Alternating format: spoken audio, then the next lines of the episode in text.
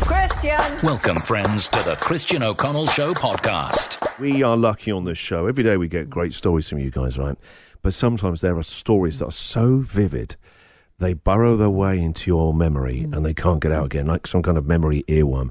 That story about 300 redbacks in the wall will haunt me, not stay with me, haunt me forever. So much so, I'm starting to think about moving back to the UK. It is the kind it of suddenly story. reminded me, I heard that. It suddenly reminded me, this place is so dangerous. It's the kind of story that will come to us at night when all the lights are off. Tonight, We do- Jack. when you do that uh, check of the house Check to make of sure the all the house. doors are locked, Mm. now check all the walls for redbacks. Oh my God, living in the wall. Yeah, but they're more scared of us than we are. Not of them. 300 of them. Yeah, strength in numbers. Uh, let's go to Izzy. Izzy, good morning. Hi, how are you? Izzy, why did you have to leave your house? Well, this was when I was a kid in London, Christian, and my dad went down to the back of the back because all those English houses have really big basements, and he found bullet casings, Yeah. and so he got a specialist in, and it turns out there might be an unexploded bomb in the basement. Oh, wow. God. Yeah, so they, they got the specialist in. We had to be evacuated, and they evacuated the two houses next to us as well. Um, and they got the specialist in, but it turned out it was fine, and it was just like the outside of the bomb. So what was it? A World War II bomb? Yeah, that's what they think. Did they have to send that robot in who uh, diffuses it? Yeah, I guess they did. They didn't let us be there when they did it. Yeah, if you're defusing a bomb, you can't be there. Oh, we'll just be upstairs Yeah, we watching were- we TV. were Yeah. Yeah. Hurt Locker isn't that guy, and so other people are like walking with him going, so it's a real bomb, is it? so we just blow us all up as we have a look at this. Can I just get a quick selfie as you lower that arm and that while you're in that big old suit? all right, Izzy, thank you very much for your story, mate. Have a good day. Thank you. Michael, why did you have to leave your house? Hi, Christian. Hi, everyone. Um, Hello, mate. We were on a holiday about oh, nearly 10 years ago now, but um, when our kids were little and we drove back and we got back quite late at night. And we thought someone had got into the house, but it, what we discovered was, in fact, that a possum had been living in our house while we'd been on holidays for, for a good few days. So um, the house was pretty much destroyed. It, it, it had spent three days trying to get out of the house. Oh, and- no. And it's nested, made a nice little home for itself in my son's cot. So Wow. my wife, Oh, my as soon God. as we saw it, she put the kids back in the car and went to her mum straight away. I put a bike helmet on and grabbed a fire poker and went looking for this thing. And What an um, image of you and I Nate.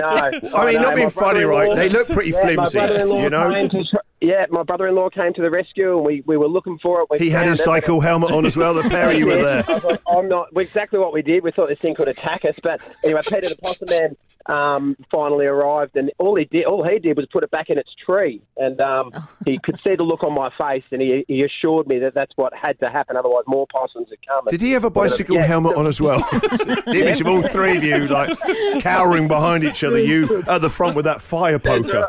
Yeah, but we had to move out. We were, we were out of the house for at least a week, up to about ten days. We were in hotels and things because they had to. There was painting that had to be done, carpet replaced. Uh, but the God, it entire really had nursery- just.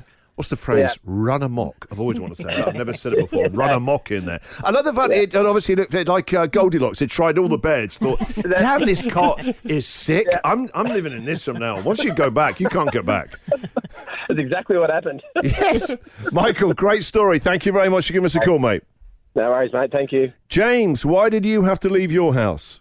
Oh, well, when we were about 12 years old, my uh, father and his brother went fishing for a week and dropped off my cousin, Renee. She was uh, about the same age, and she brought with her Rodney the rat, a little pet rat. I was little as in, I don't know, might have been about 12, 15 centimetres long, and he used to sit on her shoulder.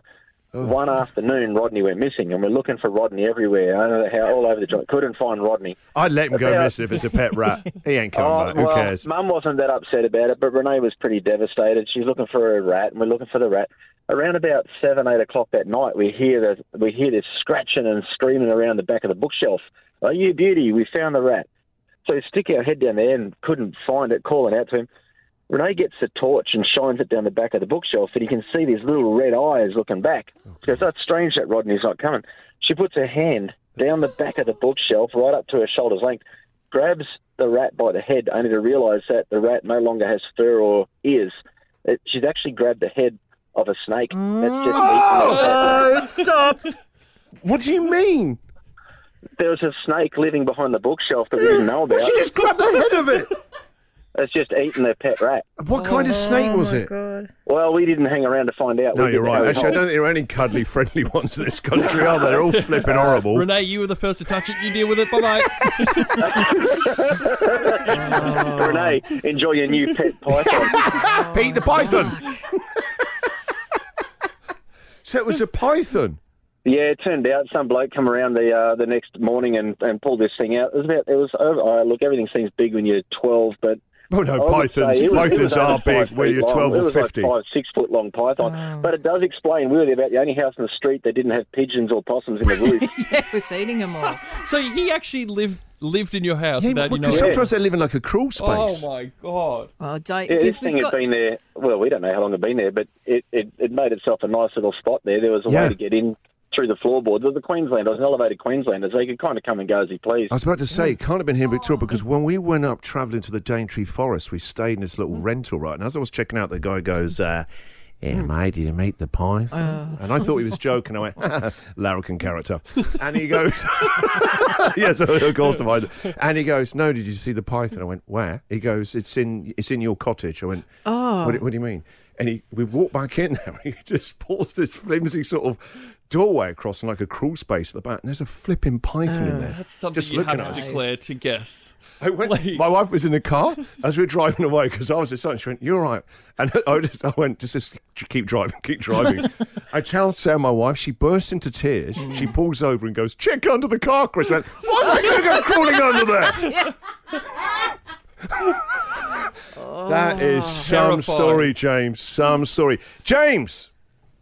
Yes.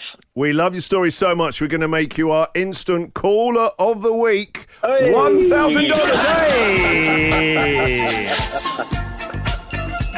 Pete the Python story gets you an instant one thousand dollars for our caller of the week, all thanks to Mercedes-Benz Bericks. Uh, Beautiful. with two ways to get more for your trade-in. Why would you go anywhere else? Mercedes-Benz Berwick. Uh, James, great story, well told. Enjoy your one thousand dollars, mate. I'm going to go buy my cousin a goldfish. That's it. Pythons win cash on this show. On a brighter note, You're listening to the Christian O'Connell Show podcast.